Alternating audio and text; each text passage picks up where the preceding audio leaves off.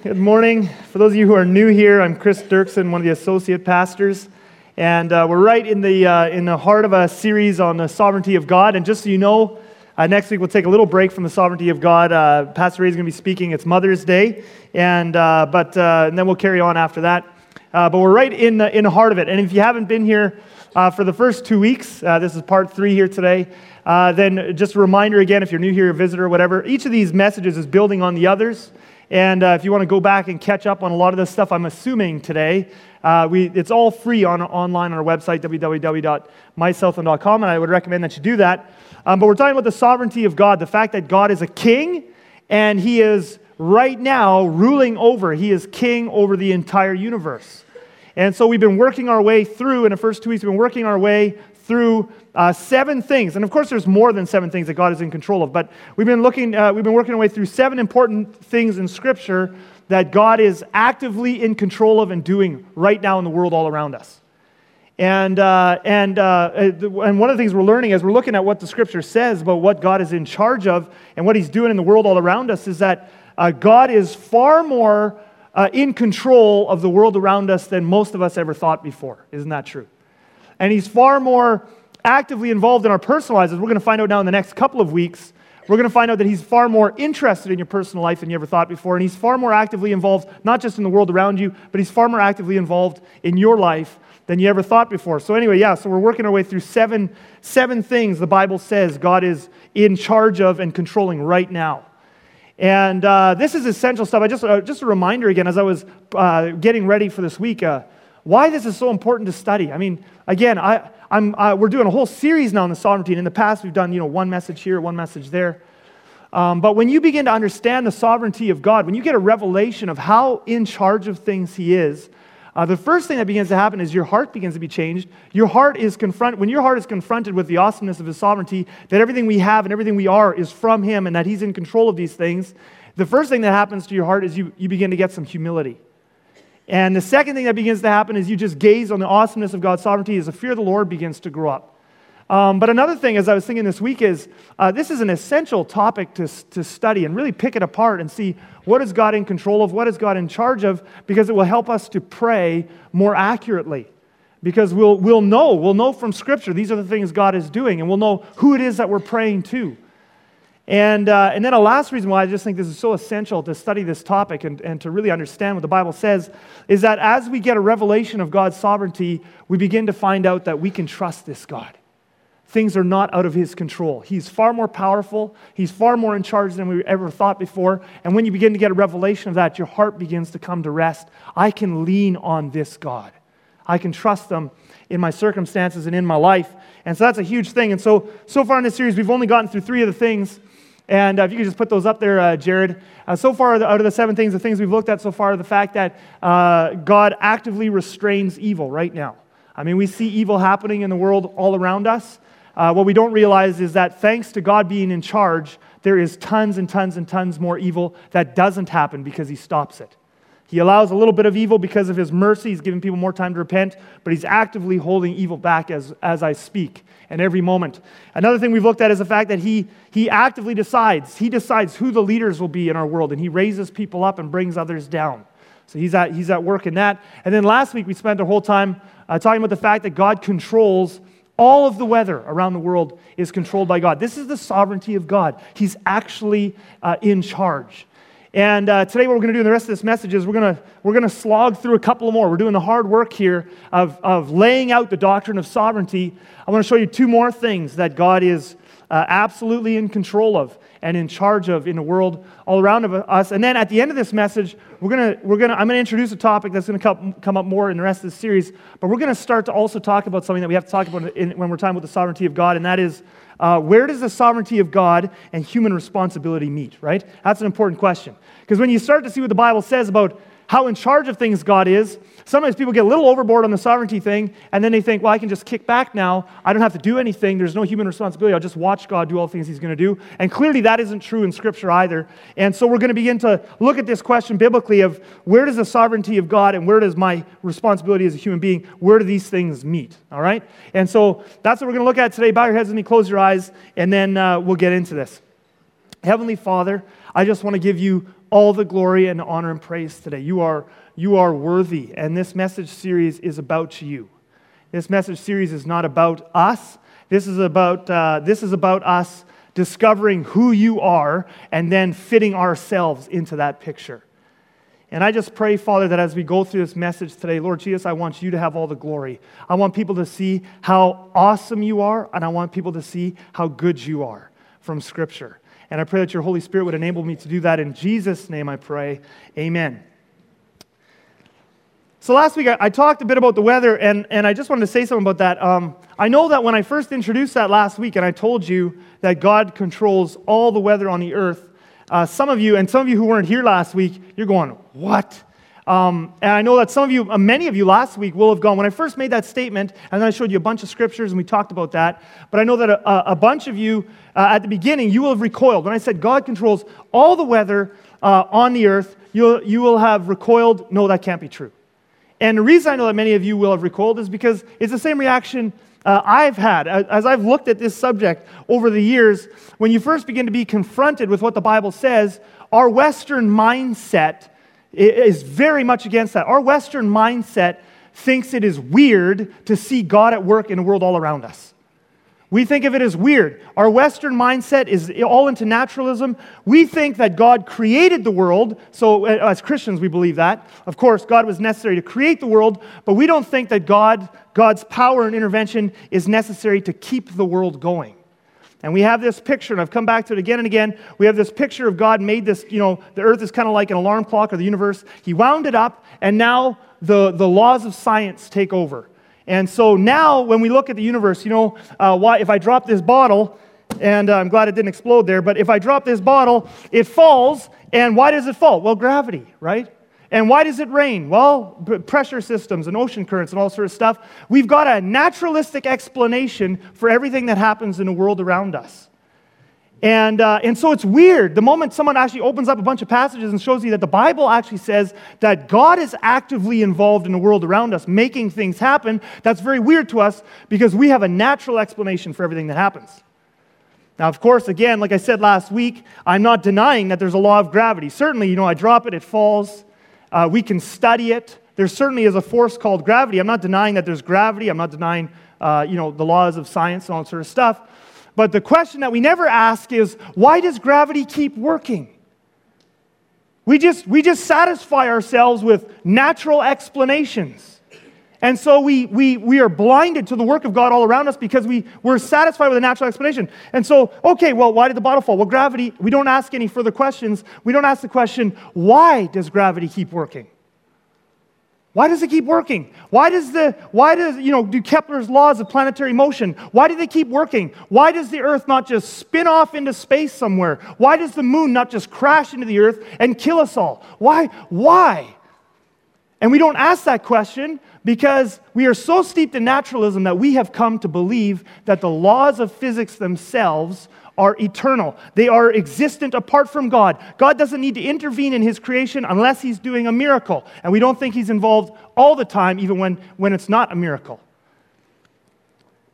Now, of course, some of you might be sitting there and you might be thinking, well, isn't this all a little bit philosophical anyway? Like, I mean, who cares? Who really cares? I mean, if it's, if it's, I mean, if, if it's gravity anyway, who cares if it's God making gravity happen? Let me tell you why it matters.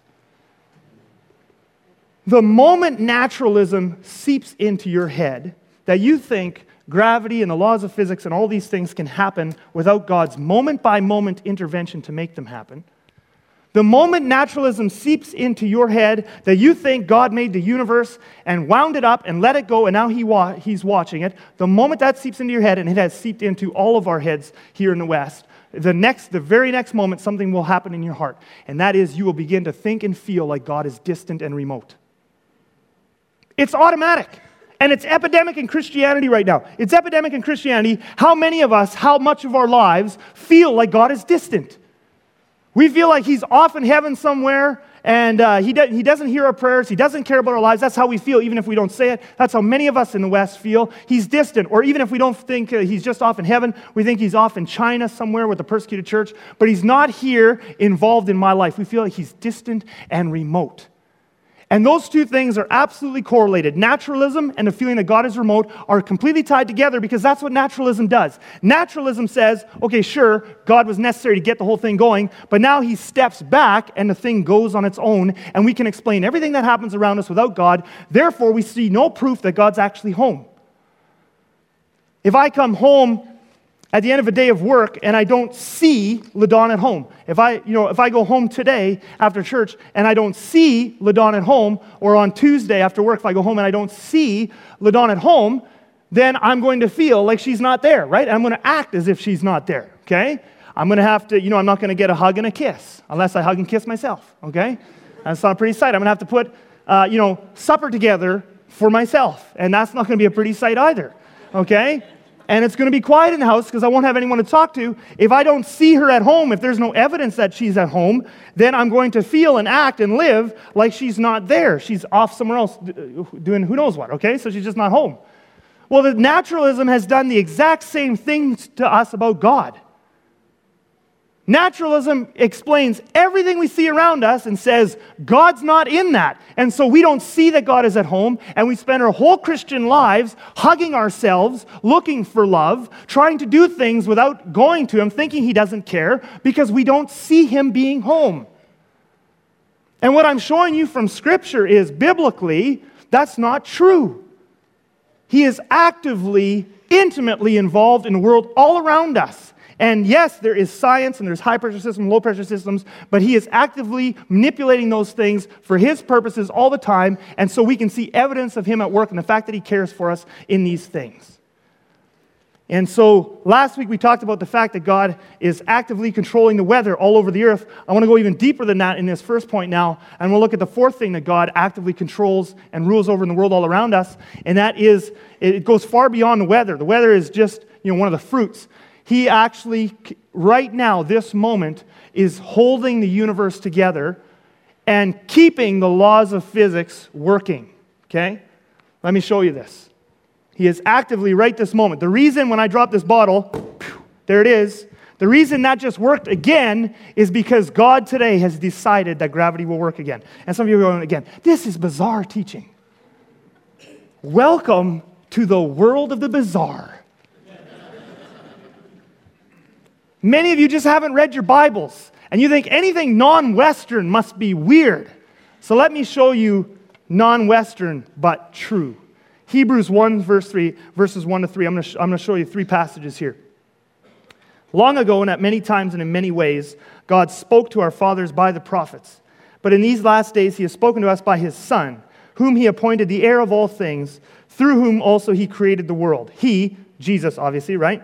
Is the radiance of the glory of God and the exact imprint of his nature, and he upholds the universe by the word of his power. He upholds the universe by the word of his power. Now, the Greek word there, uh, translated upholds there, literally means upholds.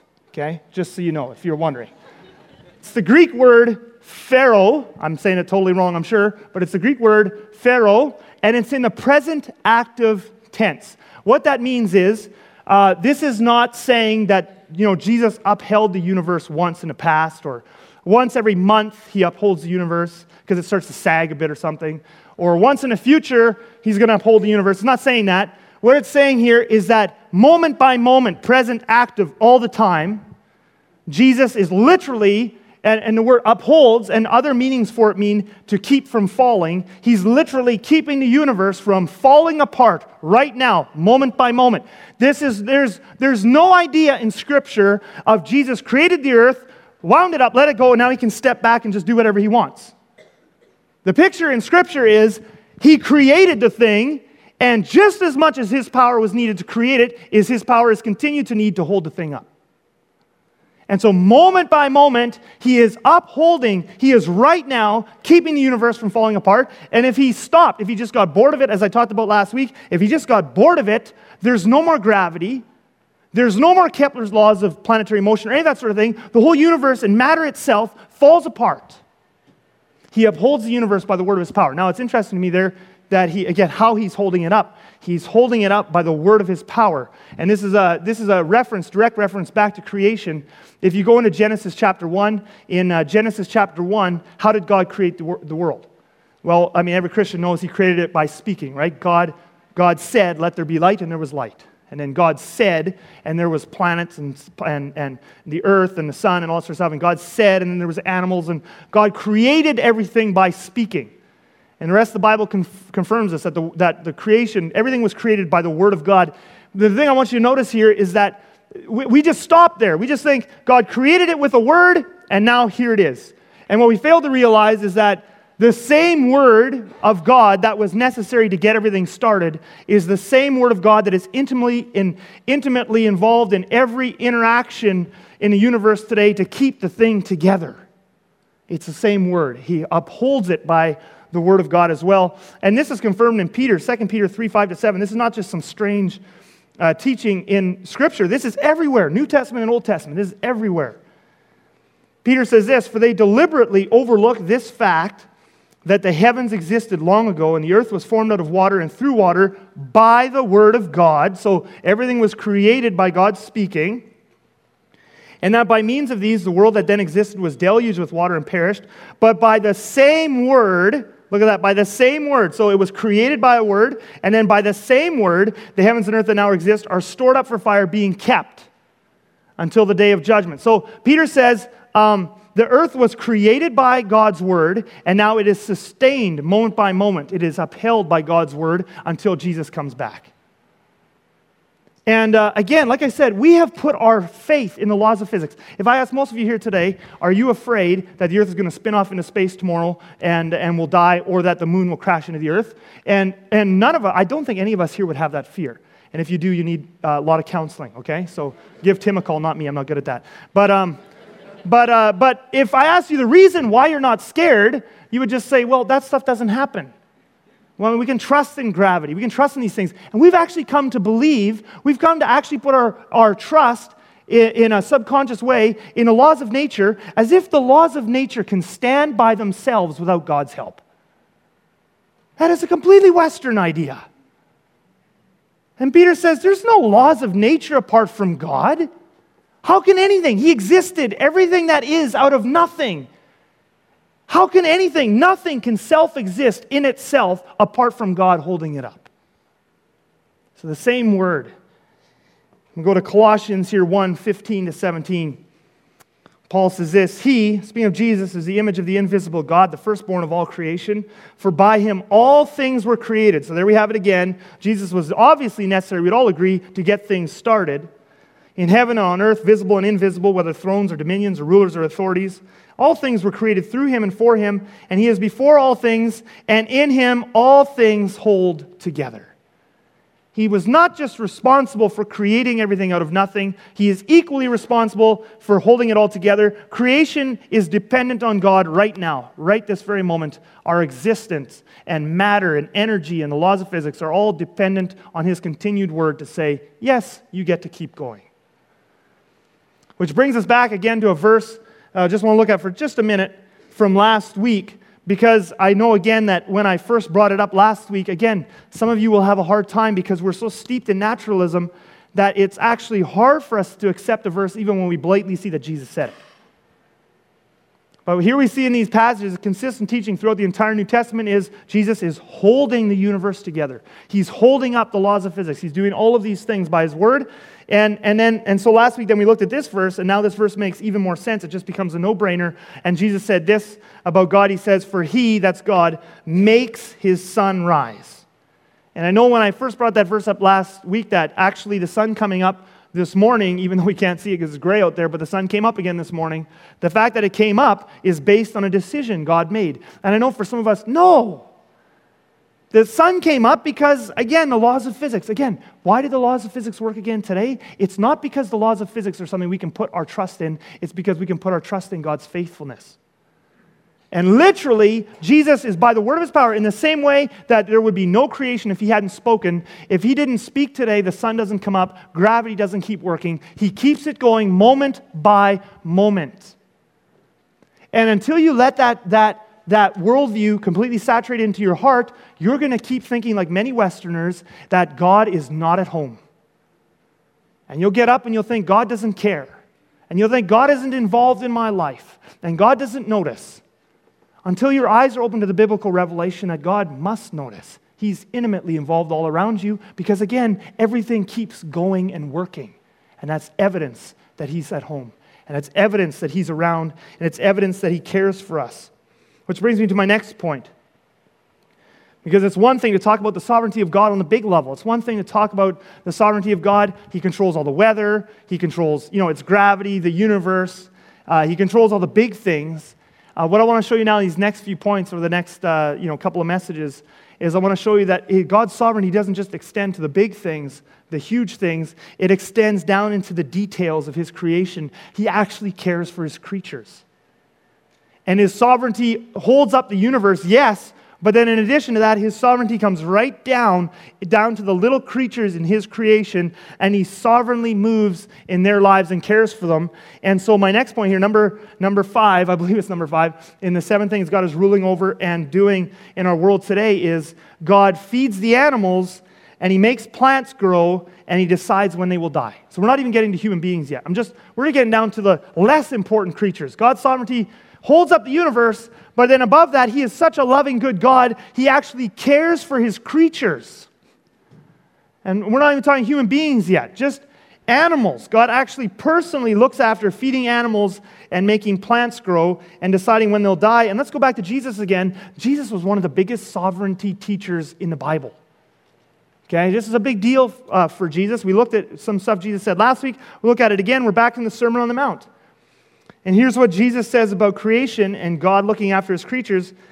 Uh, he says this Look at the birds of the air. They neither sow nor reap nor gather into barns, and yet your heavenly Father feeds them. I mean, we just, again, uh, our Western mindset, we've got a set of glasses on when we read the Bible. No wonder many of us are so bored with the Bible. Because we read over a lot of this stuff and we just really, our unbelief just blinds us. We never stop and just think about that. Think about how much God must love you. This God that holds up the universe actually feeds the birds, Jesus says. He looks after them. Are you not of more value than they? And that's his point, right? And which of you, by being anxious, see, if, if the sovereignty of God really seeped into your heart, anxiety and worry would run.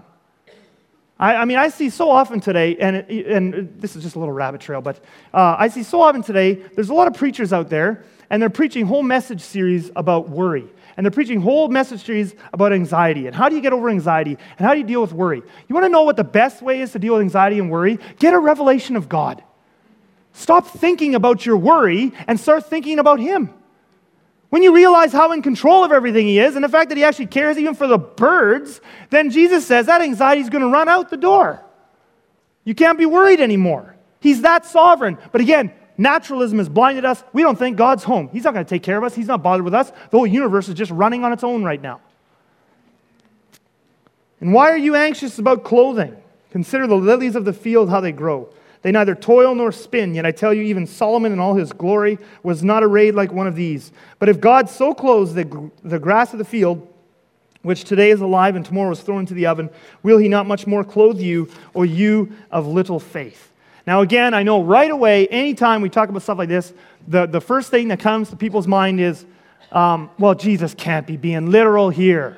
Come on, Chris. There's no way he's literally feeding the birds. Okay, then you can actually just throw out this entire passage. Because Jesus' whole point here is what's he talking to the disciples about in Matthew 6? And you can go and look it up this week. In Matthew 6, he's telling the disciples, and I just read you some of it, he tells his disciples, you don't have to worry that God's going to feed you or that God's going to take care of you and your clothes and all that You don't have to worry about that. And the reason you don't have to worry about that is because look at God takes care of the birds. Now, if Jesus is only being figurative about the birds, if God only figuratively feeds and cares for the birds, then our only hope is that he will figuratively feed us. That's not very comforting. So either Jesus is literally taking care of the birds, in which we can literally trust that he's going to take care of us, or we can't. But his whole argument is based on he's actually telling the truth. God feeds the birds so you and I don't have to worry. He'll also feed us. And by the way, again, this is Jesus was a big sovereignty teacher. He talked about this all the time. I'll show you another passage, another message. Matthew chapter 10, Jesus is going to talk about the birds again. And uh, just give you a little background here to Matthew 10 29. Um, in, in Matthew chapter 10, Jesus gives a lengthy sermon to his disciples about in their future they are going to face intense persecution and suffering and martyrdom and all sort of stuff. It's a real feel good message, okay? Nobody would have bought the book. Uh, now, in these days, if Jesus would have put his face in the front of the book and written a book like that, they would have been like, whoa, we're not buying that. God only wants to bless us. But anyway, uh, so Jesus preaches a whole message, and he says, You're going to suffer, you're going to be persecuted, they're going to kill you, okay? And great detail, okay? At the end of this, I'm imagining, you know, it's a kind of a bit of a downer of a sermon, and they're all like, Oh, wow. And then, so Jesus at the end of the sermon, he says, Now, now I'm going to encourage you. And so he goes and he has a little encouraging conclusion. And his encouraging conclusion is not, God's going to save you from pain. It's not that at all. He does not say he's going to keep them from being persecuted. He just went through a whole thing of this is going to happen to you. And then, but he encourages them. And this is how he encourages them. He says, um, and by the way, guys, okay, yeah, so they're going to persecute you, they're going to kill you, they're going to hurt you, you're going to suffer lots and lots and lots. It's going to be really bad. But here's what you need to know that's going to make you happy. When the fires are the most intense, when evil people are gathered all around you and they're persecuting you, and it looks like your life is in their hands and they can do to you whatever you, they want, I want you to remember one thing. When the fire is the hottest, I want you to remember that your life is in my hands and you can't be killed until I say it's time. And then to drive his point home, he talks about birds again. And he says this Are not two sparrows sold for one penny? Okay? And not one of them, not one, will fall to the ground apart from your Father.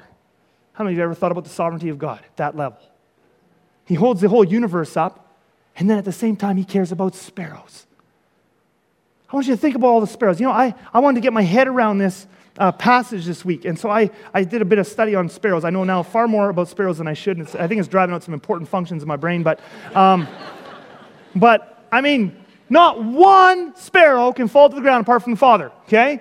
Um, sparrows, and the reason, I mean, Jesus knows what he's talking about. He knows the animals, he made them. Uh, sparrows, uh, the reason he's using sparrows is because they are incredibly common. There are 35 species of sparrows on the earth right now, and they live in every continent on earth except Antarctica. They live in the mountains, they live in the deserts, they live in the jungles, they live in the cold, they live in the winter, they live in the summer. They live everywhere. Chances are, right now in your backyards, you've got some sparrows hopping around, okay? They're everywhere. Okay, and in many places around the world, they gather in flocks of thousands upon thousands. Uh, in Africa and places like that, there are, there are members of the sparrow family. They, it's like a cloud, okay? They, it just thousands of birds. And, and over the, I try to get a population estimate for sparrows in the earth, and all anyone can say is it's billions, okay? It's lots. Um, and so think about that now. Think of swarms of sparrows in Africa and, and America and in your backyard, families of sparrows. There's sparrows everywhere. I want you to think about the sovereignty of God. This is a whole new level of sovereignty. He knows every single one of them moment by moment, and not one of them can fall to the ground apart from the Father. A sparrow cannot just fall to the ground and God go, oh, where did Jimmy go? Oh, shoot.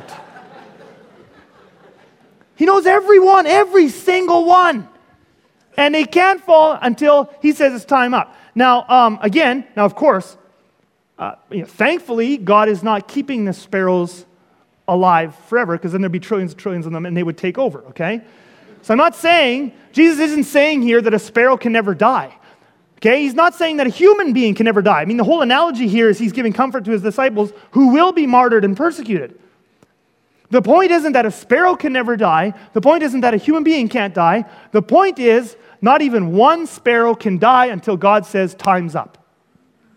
And when that level of the sovereignty of God, that revelation comes into your heart, and you realize, oh, yeah, I'm going to die someday, but I can't die until God says time's up, then courage up, anxiety and worry down. Because God is actively involved in his, in his uh, creation. Now, I know there's a cynic, and, and so we're, you know, and we're going to deal with a bunch of these questions now because we have to look at, you know, how does this all work out? And there's probably a cynic in here right now thinking to himself, okay, Chris, just this morning before I came to church, I saw my cat take a sparrow off the, off the bird feeder, and I watched that cat, that big old cat, you know, downing that sparrow. So, what does that mean here? God didn't do a good job taking care of that sparrow? Okay? So let's talk about that for a moment. And the, the point here isn't cats and sparrows or anything like that. The point is, how does the sovereignty of God actually work? If we don't answer some of these questions, we can't actually grab onto this truth. Okay? Uh, what does that mean that your cat grabbed a sparrow? Certainly, like I said, some sparrows are going to die. Thankfully, some of them are going to die. They're going to take over. Okay? But what does it mean that when a, when a cat grabs a sparrow, does that mean God wasn't paying attention? Does that mean God wasn't in, in control? So let's, let's examine the sovereignty uh, uh, with a couple more things here. And there's two things I want to tell you. Um, first of all, uh, God created the cats too, didn't he? Okay? He created the cats too. He's sovereign over the cats. Now, the moment God made cats, uh, I mean, he, so here, this will be hard for some of you to believe. God actually likes cats, okay? some of you, that's very hard to believe, okay? Uh, he made them, okay? He made them. They're perfect killing machines and sharp teeth and the way they think and where their eyes are. They're perfect killing machines. And God made them, and that's part of His good creation. And He wanted things that way. And He made this whole balance of creatures on the earth, and He wanted them to balance themselves out as He would work in the earth. So He made all the different slots predators and prey. And sparrows fit in there somewhere, and cats fit in there somewhere, and wolves and lions, and all predators and prey. And He's balanced the whole thing out. Okay? So, I mean, the moment he made cats, Jesus isn't, God, isn't saying, you know, God's only responsible for the sparrows and he's protecting them against the cats. When he made cats, he also became responsible for looking out. He came, all, the, whole, the whole chain, right? The whole chain has to work. So it's not bad. Your cat's not being bad when he kills a sparrow, and God's not, you know, doing a bad job when he lets a cat kill a sparrow. In fact, if we read in the scripture, uh, God has to feed, God, all animals look to God for their food, sparrows and predators. Okay, and I'll show you this again. This is all over Scripture. And again, the implications here are much bigger than just uh, animals. But we're just looking at how does the sovereignty of God work itself out. The sovereignty of God does not work itself out in all kind of like little soft, gentle, nice ways. He is sovereign in life and he is sovereign in death. And he decides sometimes to pray, yes, I'm, you're going to die. It's your time's up because I'm going to feed this predator. And uh, we see in Psalm 104, it says this The young lions roar for their prey, seeking their food from God. Look at that. These all look to you to give them their food in due season. When you give it to them, they gather it up. When you open your hand, they are filled with good things. When you hide your face, they are dismayed. When you take away their breath, they die and return to the dust. So God is sovereign. All animal life and plant life is dependent on God. And he says, Now it's your time to go. It's your time to live. He's sovereign in all, the dying and the living. And a couple more passages here Psalm 145, 15 to 16. The eyes of all look to you and speaking of God, and you give them their food in due season, you open your hand, you satisfy the desire of every living thing, no exceptions. All life dependent on God for existence. He, speaking of God, gives to the beasts their food and to the young ravens that cry. Psalm 147, verse 9. So, God is sovereign over the universe. He holds the universe together, the laws of nature, gravity. And then, on a, on a, on a details level, the, the, his creatures, and we're not even talking about human beings yet, the, the creatures, the animals and the plants, dependent on God, and he's looking after them and he's making decisions of life and death uh, uh, about them all the time. That's his sovereignty. He's very involved in creation.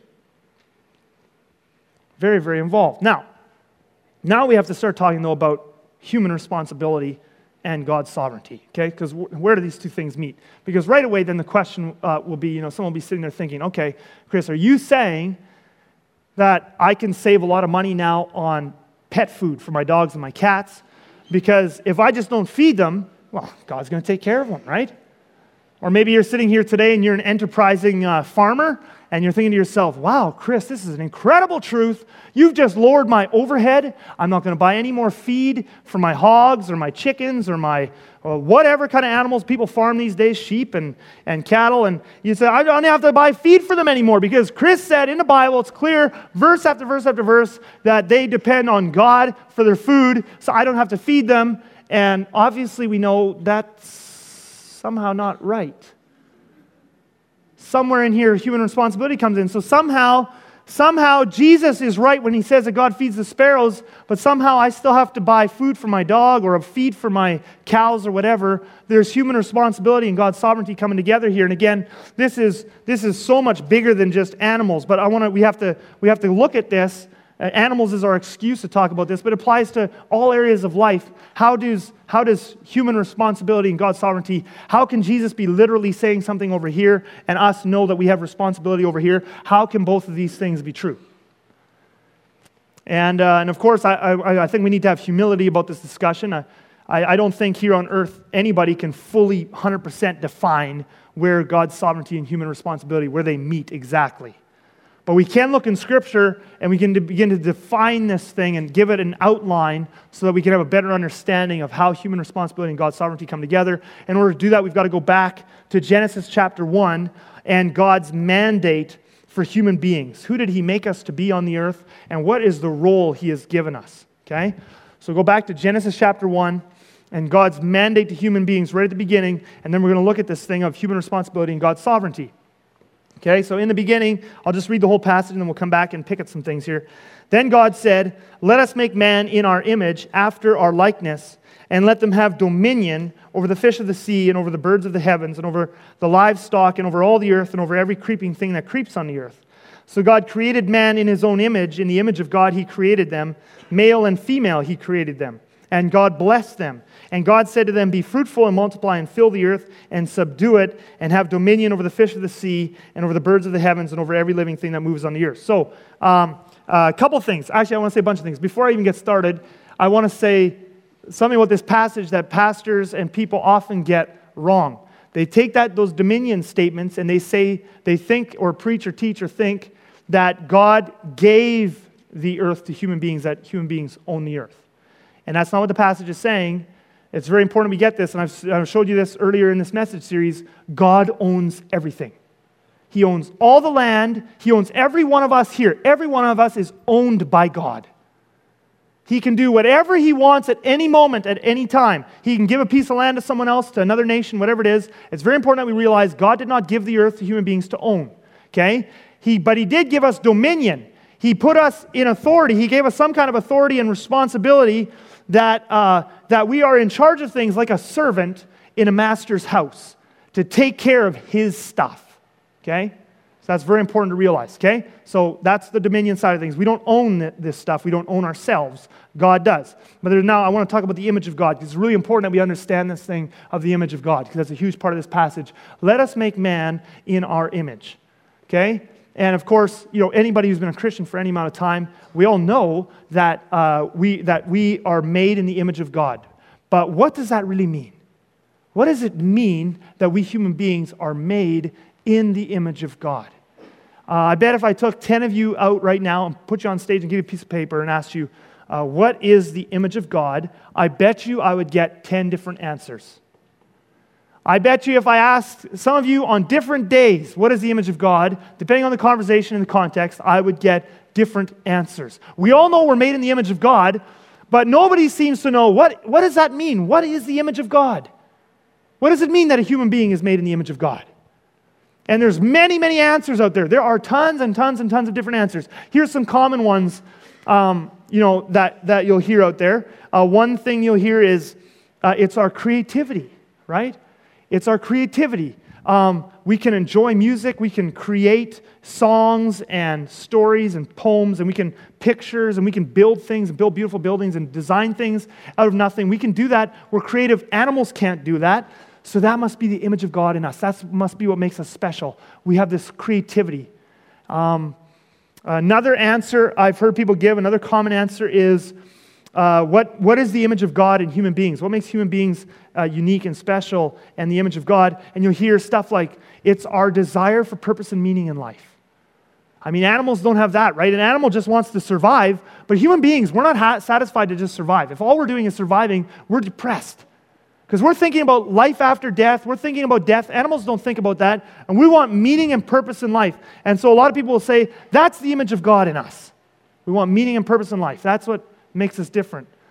Or uh, another one you'll hear is love. It's love, right? God is love. We have the ability to love and, and give love and relationships and all sort of stuff. And uh, certainly more than any, any animal, although some animals it seems like they do maybe give and receive a little bit of love. But a lot of people say this ability to love, to give love, to receive love, that's the image of God. And then there's many other answers too, whether it be intelligence or language or conscience or self awareness. There's all kinds of things that people have said that's the image of God. Okay? And of course, I get that all of these things certainly are attributes of God that, uh, that, you know, that are in human beings. So, certainly, there is some element of truth that these things do somehow reflect God. These are certainly, uh, you know, we can see a bit of what God is like by seeing them in humans. So there's no question about that. But it's actually dangerous. It is dangerous to define the image of God by capabilities. It is dangerous to define the image of God as, uh, you know, creativity or intelligence, uh, self-awareness, all sort of stuff. It's actually dangerous to define the image of God that way. And you say, dangerous. You must be, you're overstating things here. How can that be dangerous? I'll tell you why it's dangerous. It's dangerous because the moment you define the image of God by a set of capabilities, you automatically will leave a whole bunch of human beings out of it. The moment you define the, the image of God as a certain capability or a set of capabilities, you will automatically draw a line and a whole bunch of human beings will be left out of the image of God. For example, an unborn baby. An unborn baby. Does a baby at three or four weeks of development have any sort of creativity? Do they write music? Do they make paintings? Can they enjoy music at that, at that stage? Uh, no. Does a baby at eight or nine weeks, are they, are they self aware? Are they thinking about meaning and purpose in life? Are they giving and receiving love? The answer is no. The moment you define the image of God as the image of God is a set of capabilities, you've just cut out babies in the womb, and abortion advocates love that kind of stuff because that's their whole argument is that a baby in the womb isn't a person yet. And it's got to grow for a, a, a, long time. And now they're even advocating, some of them in medical journals, that you can even kill kids after they're born. Very true. Uh, February this year, published in the Journal of Medical Ethics. Arguments for that from uh, in, you know, intelligent people. But I mean, when you take God out of the equation, that's where you're going to end up. But their whole thing is it's not a person because it can't do the things a person should be able to do. It's not a human being. Well, it's not just babies in, in the unborn womb, the, uh, in the unborn womb, unborn babies in the womb. Um, but uh, the moment you define human beings as a set of capabilities, creativity, intelligence, language, self awareness, um, what about severely handicapped people? Uh, what about a person in a coma? Did they lose the image of God? I mean, they had the image of God, they're unconscious, you know, or not even a coma. Let's say someone gets knocked on the head in a hockey game or something, they're lying unconscious. Did they lose the image of God for a couple of minutes? Because they don't have those capabilities then during that time. Um, that this, it's very dangerous to take this, and we just always assume in the image of God, we just take it and we say, well, it's got to be these capabilities God has given us. And it must be more than that. Certainly, there are some element of truth in the fact that God has taken some of his attributes and put it in humankind. And as a whole, they kind of reflect, well, we can see some of God in us. But it must be much more than that. There has to be something about the image of God that is intrinsic to just being a human being. And every human being has it, regardless of capacity. See, if, if the image of God is a capability, then someone who has more of that capability is more in the image of God, and someone who has less is less in the image of God. Then, if, if, you know, if, the, if the image of God is creativity, then a more creative person is more in the image of God than a less creative person, right? Clearly, there can't be a continuum. Everybody is in the image of God. There's not more or less in the image of God, regardless of capacity. Very important. Okay? So, what is then the image of God? Well, let's go back to Genesis 1 up there. And uh, then God said, I just want to help uh, focus in on it there. Let us make man in our image after our likeness. Uh, the first thing you have to understand here is that in both the Hebrew and English, the word in uh, has a very uh, has many different senses or many different ways you can look at it, facets to its meaning. Okay, and uh, this is true in both Hebrew and English. By the way, the thing you need to know here's here's a little Hebrew lesson for you. The Hebrew language and the English language, the English language has, I think, almost a thousand times more words in the vocabulary than the Hebrew language, okay? And this is something you have to know, especially when you look at Old Testament Hebrew. It has very, very few words compared to English. And what this means is that in Hebrew, any word in Hebrew will have to do lots of extra duty. So in English, we'll have a different word for this, and a different word for this, and a different word for this, and a different word for this. In Hebrew, you'll have one word that'll have to say seven or eight different things. Okay? And so that, that is what actually bring, it makes it a challenge for uh, interpreting the Old Testament sometimes. But uh, anyway, let us make man in our image. The word there in Hebrew and English, in, has uh, many different senses to it, facets to its meaning. Okay? And so let me just illustrate that in the English. Um, for example, if I say that I work in a barn, I'm tell- the word in is telling you where, it's telling you a place. I work in a building called a barn. But if I say I work in the farming industry, I just use the same word in, but it's not telling you where. It's not telling you a place anymore. It's telling you my role. It's telling you what I do. If I say that I work in the farming industry, I'm not telling you which building I work in. I'm not telling you where I work. I'm telling you either that I work as a farmer or I work as, you know, a feed manager, female manager, or something like that. I'm telling you that I work as something. I'm telling you something about my role, not about where I work. Okay? And I mean, there's many other examples I could use. If I tell you I work in a school, then you know where I work. I work in a school building. But if I tell you I work in education, I'm telling you about my role. I'm telling you about my function, my status. I work as a teacher or I work as a principal. Stuff like that, okay? Now, the same is true, that is, that is the same is true for the Hebrew word as well. And so we can read this passage in a little bit of, of a different facet, a different way, and it's linguistically legitimate to do that. We can read this, pas- this passage as, let us make man as our image, okay? It's legitimate to do that. Now, the moment you do this, actually, this verse fits in with the context of the rest of the passage much better, and I'll show you in just a moment. But the moment you do this now, the emphasis is not God put some capabilities or characteristics in me, and that's what he was doing. The emphasis here becomes now my function, my status as a human being. God made me as his image. In other words, I'm supposed to be his imager here on the earth. He wanted images, managers, representatives of himself on the earth in his place. And so he made us as his image.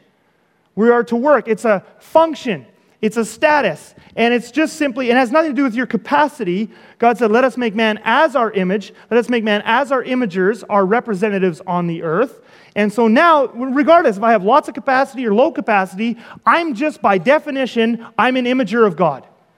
It's a status, it's a role that I play. So if I'm good in music, then I am supposed to represent God in the world of creativity and music. If I'm a farmer, my job on the earth is to represent God in stewarding his land and the animals and all sort of stuff. I'm supposed to represent him in that area. And that goes right on to anyone of any capacity, from the severely handicapped or disabled to healthy, smart. We can't always understand how someone functions that way, but by definition, just by being a human being, you are an imager. It's your status, it's your role. That's what you are on the earth. It doesn't have to do with your capabilities or your capacity. Capac- capacity, you are a you are an imager. You are a representative of God. Now, the rest of this passage now makes more sense because what does the rest of the passage go on to say? It's talking about our jobs. I made you as an imager. You're my representative on the earth. You're my ambassadors. You're all sort of stuff. And let them have dominion over the fish of the sea and over the birds of the heavens and over the livestock and over all the earth and over every creeping thing that creeps on the earth. So, as my managers, this is what they will do. They are in charge in my place. God is still king over all of it. God still owns all of it. But as his servants, we are charged with taking care of his stuff. Let us make man as our imagers, our representatives here on the earth. Now, this brings us back to the animal question because we've seen a whole bunch of passages that say God feeds the animals, and now we see a passage where we are God's representatives on the earth and we're supposed to take care of the animals. So, which one is it? Do the animals look to God for food or do they look to human beings for food? And the answer is uh, it's a bit of both. And so I'm going to show you a diagram now, a couple of diagrams. If you could put the uh, first one up there. Is Jesus right or is Genesis 1 right? Well, let's, let's look at this. Let's look at the sovereignty of God and responsibility of human beings. Okay, first, first thing you have to realize is that ultimately, again, God is sovereign over everything. He decides in the morning the sun's going to come up again, rain's going to fall, crops are going to come up. If he doesn't make that decision, we're all dead and there is no stewardship. Okay? If he doesn't make that decision, we have no animals to care for. We're all dead. Okay? So ultimately, it's all resting on his sovereignty. Once he makes that decision that, okay, the sun's going to come up again, the rain's going to fall, the crop's going to come up again, once he makes that decision, now we have something to care for. And now our stewardship comes in that we are God's representatives, his imagers on the earth in whatever capacity we are. And now we are supposed to care for some of the animals and land and stuff that he's given us to steward. So if you could, yeah, put the next one up there, that's great. So you can see that as his servants, we got to take care of some of his stuff. Now, if you don't take care of your pets or your farm animals, they will die of neglect. There's no question about it. And God didn't want them to die of neglect, but He won't, he won't force you to do what you're supposed to do. But because He's in charge and it's His stuff, he, He's sovereign, He'll hold you accountable. Someday you'll stand in front of Him and He'll say, You wicked servant, why did you not take care of my stuff that I gave you to take care of? So there's no question that you have a responsibility. If you don't feed those animals that are directly in your care, they will die of neglect. But um, uh, what about the sparrows and stuff? Well, you'll notice that there, I got solid lines going down to the pets and domestic animals. That's because some animals are directly in the care of human beings. There's no question. You let them starve, they'll starve. God will hold you accountable, but you let them starve. Okay? But we know that there's a whole host of creatures in the earth that we don't feed. We don't go out and feed the deer. Okay? Uh, we don't feed the rabbits. Uh, I've got a couple in my yard that fed on one of my trees this year, and I'd like to kill them. But. Uh, we don't feed the sparrows. We don't feed, there's, a, there's billions of creatures and bugs and all kinds of stuff that we don't feed. We, if we don't feed our pets and our farm animals, they'll die. So there is some, we have, we have authority over some of these animals directly. They come to us for their food on behalf of God. But then there's a whole host of other creatures in the world, the wild, wild animals and stuff. We, we, can, we have a, an effect on them according to other choices we make and things that we do on the earth, but we don't but they're not directly dependent on us. Those animals are still directly dependent on God. So if you want to just put up that next one. And so you can see how Jesus is exactly right. He says the sparrows and the lions and the wild animals are dependent on God directly for their food and for their life. Our pets and our domestic animals are dependent on God, but, they're, but they come to us on God's behalf. So you can see God is sovereign. And remember, God's sovereign over the whole thing, because he decides where we're all going to live in the first place because he makes the sun come up or whatever. But then within that, we have some responsibilities in there where we have to take responsibility and do what we're supposed to do. And again, this is so much bigger than animal and plant life. This, as we'll go through this series, this has to do with you know, all elements of life and what God gives you to, and, and trusts to you. Okay? So what we're building here is a bit of a sovereignty sandwich. Okay? The bottom level of the sovereignty sandwich is the sun comes up, the rain comes down. If God doesn't give us that, we're all dead. So that's first sovereign decision all of our lives are dependent on it. On top of the, that first level, we smear some, uh, some human responsibility. There are elements of his creation. We don't have power over the weather, we don't have power over the laws of gravity, but we do have responsibility over some of the animals and some of the creation that he's put in our care. Okay? But lest we get too proud on that level of human responsibility, I finished the message with this. There's one more level of God's sovereignty that we got to sandwich us. On the, on the bottom half is the sun came up again this morning. That's his decision. Smear on a bit of responsibility. Then on the top, you have to remember that actually, then in addition to our human responsibility, God is still every moment, moment by moment, deciding which ones of us will live and which ones of us will die. Acts chapter 17, verse 24 to 25. The God who made the world and everything in it, being Lord of heaven and earth, does not live in temples made by man nor is he served by human hands as though he needed anything, since he himself, personally, since he himself gives to all mankind life and breath and everything. He decides the sun's going to come up, so on a big scale, he keeps the whole universe alive. He smears in some human responsibility, but then he wants us to remember, on top of that, that on an individual life, not on an individual level, not only does he keep the whole universe up, but on an individual level, he's deciding moment by moment which one of us will keep breathing and which ones will not. And in his goodness, he owns it all. And he can call any one of us or any animal home at any time that he wants. He can call any of us home this moment. He does not have to answer why. He does not have to pay some legal fee. He just does whatever he pleases because he owns it all. And that, at that moment, you have to stand and give account to God. How did you steward his stuff in the time that he gave you? So I'll just finish with this last part of the diagram.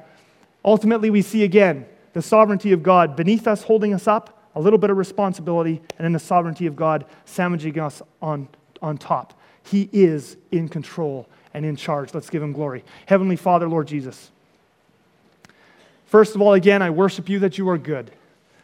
Every one of us here right now, we draw our breath, we breathe out, we breathe in. Father, this is because of a decision you are making right now. And we thank you for life. We thank you for giving us yet another opportunity to build up reward for heaven. We thank you for giving us another opportunity to repent. Lord Jesus, moment by moment, you are involved in our lives. We see you at work all around us. All of your creatures depend on you for life and breath and everything. Father, I pray that this truth would begin to saturate into our souls, that it will grip us, that it will change the way we pray, that it will change the worldliness with which we approach our lives, and that we will give you glory and gratitude according to what you deserve. In Jesus' name we pray. Amen.